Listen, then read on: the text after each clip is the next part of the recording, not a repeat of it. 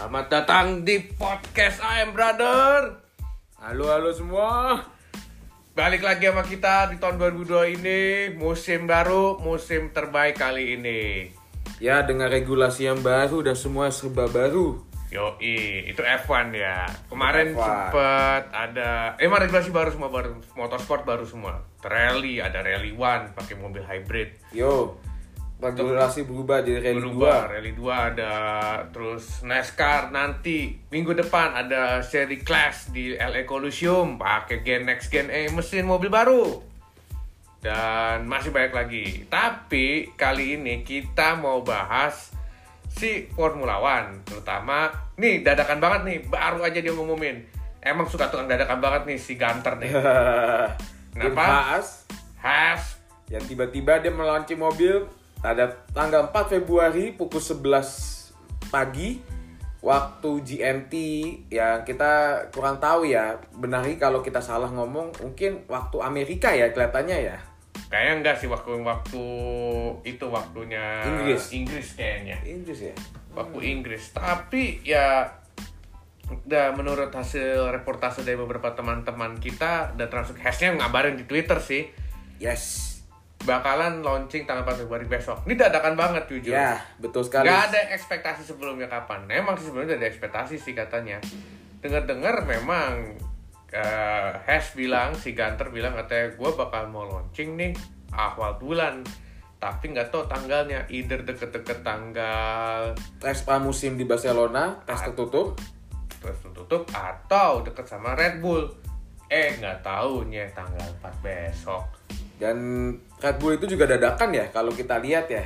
Dari teasernya kan awalnya dari Max ya gue taunya di Twitter. Tahu dia menunjukkan bahwa tanggal 7 ya 7 Februari ya. 2022 itu adalah tanggalnya untuk Red Bull ya. Ya, Red Bull tanggal 8 kalau nggak oh salah. 8 sorry maaf. Tanggal 8 persis itu Red Bull. Tanggal 27 terakhir itu kalau nggak salah Alfa Romeo ya. Ya, Alfa Romeo habis selesai tes, tes pramusim. Cuma Tes ada satu tim yang belum sama sekali mengumumkan kapan dia akan untuk launching yaitu ada Williams. Yang gue takut banget dia akan terulang kembali seperti kejadian sebelumnya di zamannya masih dipegang sama Frank, almarhum Frank Williams waktu itu. uh, sama anaknya.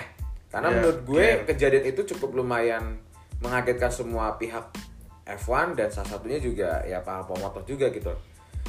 Dan hal ini gue berharap jangan sampai terjadi lagi ya. Soalnya ini semua tim udah mengumumkan Haas yang dengan cara dadakan, Red Bull yang secara tiba-tiba bikin kejutan di awal bulan. Wow, cuma tinggal 6 hari lagi loh dia. Dan saya kasih Eh, tunggu tunggu ralat. Tanggal 9 itu persisnya Red Bull, 10 hari besoknya adalah Aston Martin, Yes, betul. 11 itu McLaren, Mm-mm, hari berikutnya lagi tanggal 14 itu pas Valentine itu Alfa Tauri, mm-mm. Eh Yuki Yuki Yuki. Hey, Tanggal hey, hey. 17 itu Ferrari. Nah, Oke, that's a master plan. uh, Mercedes tanggal Mercedes 18. Heeh. eh Alfa Romeo eh, tanggal Alvin. 27 pasti Alfa Romeo, 21 pasti Alvin. Oke. Kita nggak tahu nih apakah setelah Alfa Romeo kah atau paling terlalu telat banget sih gua rasa. Kayaknya di antara Alvin dan Alfa Romeo kayak Williams bakal launching. Atau mungkin pasti tes Barcelona. bisa jadi tapi kita nggak tahu kapan pastinya cuman yang menarik adalah dari balapan kali ini mobilnya generasi dua generasi 2022 kali ini sungguh Ya. ini berbeda banget yang di mana semua pembalap sudah mulai fitting ya, singkat gue. Dan gue sih agak mikirnya dari tim Haas yang tiba-tiba mendadak tanggal 4 nih gue launching mobil, apakah itu sudah fitting kah dari Nikita dan Mazepin, Nikita Mazepin dan Mick Schumacher? Apakah itu belum? Kita belum juga belum tahu gitu loh. Kalau yang gue tahu sih sudah fitting itu adalah uh, yang mulai masuk uh, Vettel, salah satunya terus tim McLaren Ricciardo sama si uh, Norris. Dan itu baru kelihatan sih. Kalau untuk si Albon di Williams sih gue lihat baru kayak perkenalan tim aja sih. Sama Josh Russell juga sama sih. Tapi masalah fitting memfitting gue belum belum lihat. Dan ditambah Lewis Hamilton Sir Lewis Hamilton juga gue lihat juga dia masih belum ada kelihatan untuk bermain berkunjung ke daerah tim Mercedes ya dan gue berharap sih dia tetap balapan ya di 2022 ini ya. Ya. Dari rumor-rumor kencamaran ada yang bilang dia pensiun, dia dia mau Ya ah, sebenarnya sih masih balapan atau tidak, gue berharap dia sih tetap balapan lah karena Ya. fighting 2022 2022 ini akan beda banget sih. ya memang harusnya Dengan sih mesin- balapan lagi sih. Regulasi ba- mesin sama tapi regulasi bentuk mobil berbeda dan segala macam yang baru gitu. Intinya adalah ya lu ngapain sih baper-baperan segala harus eh, kayak ya lu ngapain sih diem diri segala bertapa sampai kayak gitu galu nggak juara dunia juga juara dunia lu kalah. Hmm, Dan memang seharusnya lu udah harusnya turun gunung ya harusnya ya udah pensiun sih. menurut gue sih apa ya? Orang tuh beda-beda ya dalam cara menanggapi sesuatu apa ya kejadian lah gitu. Apalagi gue bilang Abu Dhabi Clash ini ada sesuatu kejadian yang mungkin menurut gue sendiri dari kacamata secara objektifnya di sini sebagai race director Michael Masi ya. Gue nggak tahu sih bener Michael Masi masih bertahan atau enggak ya. Karena gue belum tahu rumor yang pastinya. Gue sih lebih baik mendengarkan langsung keputusan asli dari FIA masalah ini. Agar tidak jadi rumor atau gosip yang beredar yang kurang baik gitu loh. Ya so pembalap punya cara masing-masing lah. Jadi kita hormatilah caranya Sir Lewis Hamilton dalam menghadapi ini gitu. Apalagi dia kan apa ya mengejar title ke-8 ini kan tidak tidak juga semenah kayak cuma santai atau gimana dia fight dengan Max ya dan menurut gue Max juga layak juga untuk menjadi juara dunia dua-duanya layak tapi ya tinggal kembali lagi kalau yang di atas milih siapa ya udah kita harus terima gitu loh walau ya di akhirnya begini sih Tapi gue menarik 2022 ini kan bakalan padet jadwalnya. Ada Ya. tiga sprint race, terus eh, berapa race kita nih bakalan? Eh pokoknya singet gue itu 6 ya kalau nggak salah sprint race ya bukan 3 Race sorry Tiga atau enam dan total berapa seri kita bakalan? 23 23 balapan 23 yang balapan. gue singet gue sirkuit-sirkuit yang tadi yang nggak jadi masuk jadi masuk kayak Australia masuk tapi di tanggal bulan April ya kalau nggak salah ya Dan bulan April itu adalah waktu peralihan dari out ke posisi autumn ibaratnya kalau dari Musim summer panas. ke musim panas ke musim dingin ya pasti bau-baunya sih cuacanya akan dropping jauh ya. Tapi gue rasanya kayak tantangan yang menantang ya. Jadi cuacanya sih masih ad, masih adem-adem, anget adem. lalu banyak lah Banyak lah ini yang gue yang track-track yang dulunya sempat hilang terus muncul lagi Cuman Oh, yang eh tunggu.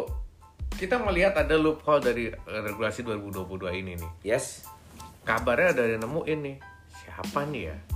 loophole-nya apa ya Kita nggak tahu nih, tapi dengar-dengar Ferrari Mm-mm. menemukan loophole itu, Mercedes menemukan loophole itu, Red Bull tuh kata kabarnya juga menemukan. Tapi siapa pun itu nggak tahu nih yang jadi juara dunia. Bakalan seketat apa? pasti di setiap tahun di setiap tahun regulasi semua itu ada loophole-nya dan menurut gue tinggal masing-masing tim menyikapinya seperti apa loophole-nya dan gue bilang ya masa juara dunia nanti siapa bisa aja tim IHS yang juara dunia kan gue nggak tahu ya bisa aja Wah, Williams tahu jadi itu. kuda hitam lagi kembali seperti dulu dengan ada pembalap baru Albon kemudian Alfa Romeo ditambah Zhou yang cukup lumayan menantang ya menurut gue Menantang dan tanda kutip penonton China banyak banget penonton Yes, Tiongkok, dan Tiongkok itu banyak sangat Tiongkok membantu banget ya untuk dongkrak F1 Dan kembali. social credit 1000 naik 100 ribu. Yes. Plus ribu, 10 ribu, 100 ribu. Yes, of course. Tapi jujur ya Zo masih belum masih mendatangkan money duit banyak sih, belum terlihat banget. Gue masih nunggu Oscar Piastri sebenarnya.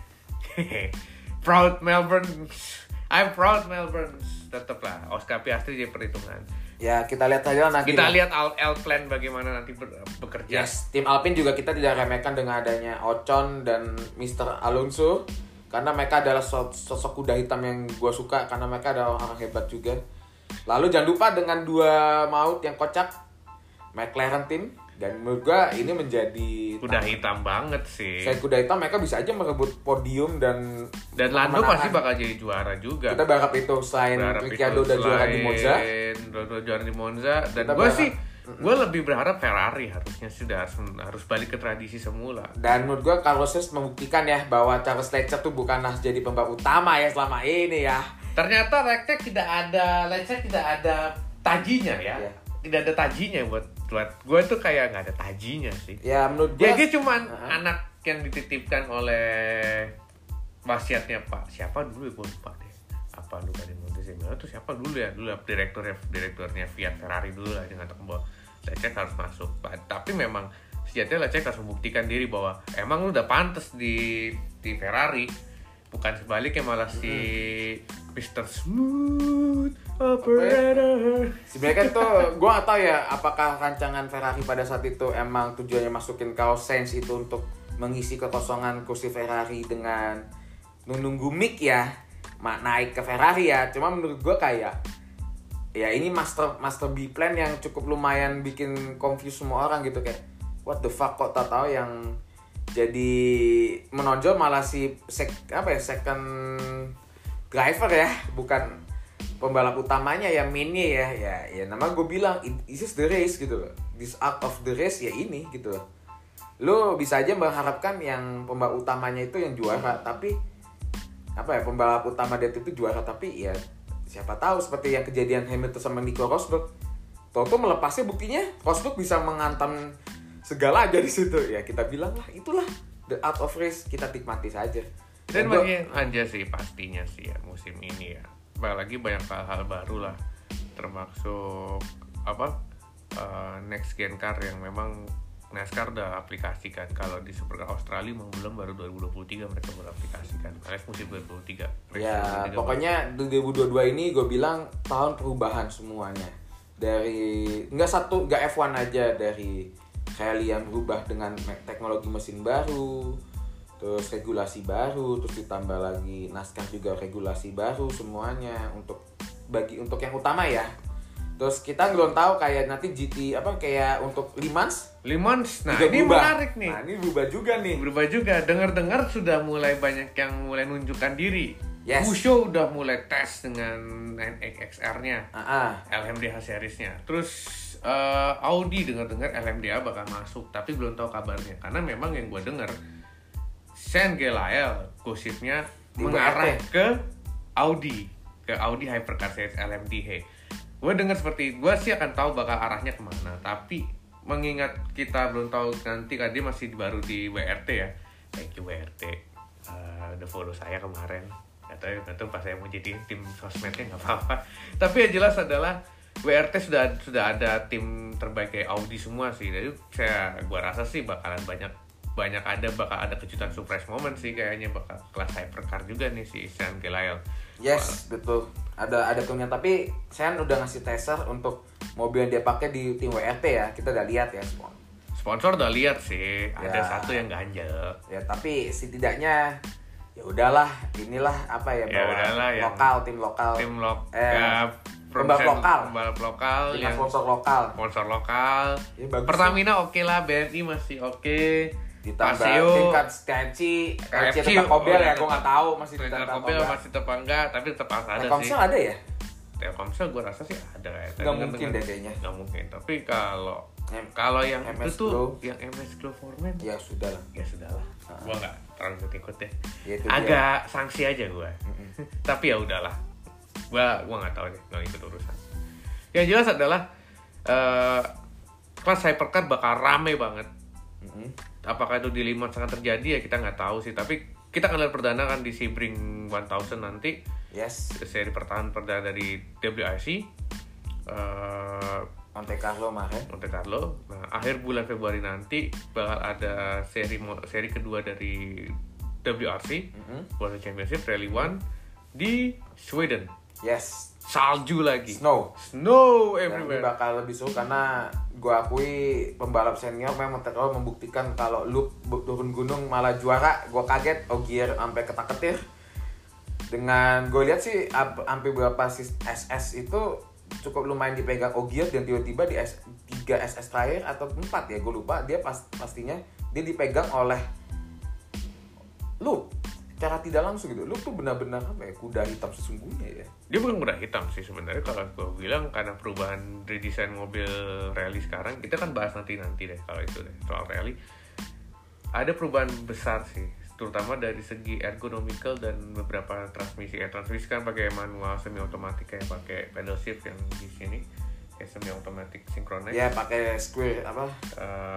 gue lupa semi otomatis kalau nggak salah sih Mm-mm. eh nggak semi otomatis masih manual tapi yang kayak si Mas Rifat pakai juga di IV4 Square apa ya? Ah, DCT manual kayak AMT gitu deh model tapi pakai yang maju mundur maju mundur dan gue rasa ini emang emang kayaknya WRC emang rencananya bakalan lebih ngarah ke mobil-mobil yang emang semua semua pabrikan yang ikutin mm-mm.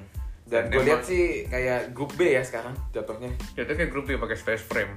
Tapi tiap pabrikan belum sih enggak sih kayak kalau kayak Toyota sih nggak pakai space frame banget sih gua rasa. Di Rally 2 sih nggak pakai space frame banget sih jatuhnya kayak mobil biasa juga. Tapi yang jelas adalah uh, Rally 1 sendiri kan udah pakai hybrid dan ini jadi perubahan besar untuk industri otomotif untuk rally sendiri. Kalau NASCAR, ya kita kan lihat nanti di kelas tim Evolution yang ternyata kecil banget lagi. Gigi satu doang tuh paling mentok. Nggak beda-beda gigi satu duanya nggak mentok itu kasih gue bilang. Tapi menarik sih bakal kayak apa kejadian kalau ambil sundul-sundulan gitu sih. Mana gigi duanya cuma gigi satu dua doang lagi masuknya.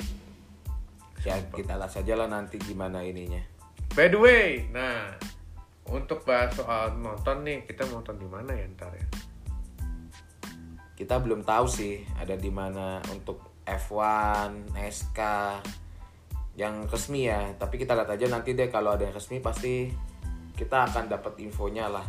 Semoga sih Semoga sih Disney Plus, ya kalau nggak Disney Plus ya kayak kemarin lagi di O Channel, channel atau mana? video.com ya. Video.com. Ya kita berharap sih tetap ada lah itu. Karena kita masih antusias F1 tuh masih cukup lumayan baik lah di Indonesia.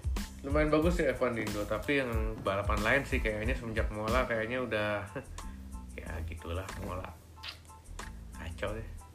Gua agak agak nyesek aja sih pas langganan waktu itu sih Mola ternyata eh, sistem streamingnya bapuknya setengah mampus dan beberapa kali gua nonton suka nge-delay yang akhirnya sih kayak gue ya udah gue matiin aja. By the way eh, udah dulu itu aja ke pembukaan di musim 2002 kali ini. Jadi kita akan bertemu lagi. Mungkin besok bakalan ada episode pamungkas ngebahas mobil-mobil F1 kayak apa bentuk wujudnya. Ya betul. Belum lagi ntar NASCAR di Clash of Coliseum, LA Coliseum nanti yang seri pertama ini bakalan ada yang seru apa ada Dujotos lagi kah antara Ya. yang lain apalagi surprisingly si Kelly Larson apakah bisa pertahankan diri atau jagoan saya Kelly Busch jadi juara lagi. Ayolah gila lu udah nunggu banget lama. Dan Rally One apakah Master of Rally Ogier yang turun atau memang bakal ada pemain ba- baru ataukah anak Peter Solberg bakalan jadi pemenangnya? Tapi nggak mungkin si anak muda ini belum. Ataukah Loop yang justru malah jadi juaranya? Wah kita nggak tahu deh. Tapi yang jelas bakalan seru banget sih tahun ini kita tunggu episode-episode berikutnya yang bakal lebih seru pembahasannya. Oke? Yuk sampai jumpa lagi di episode berikutnya. Ciao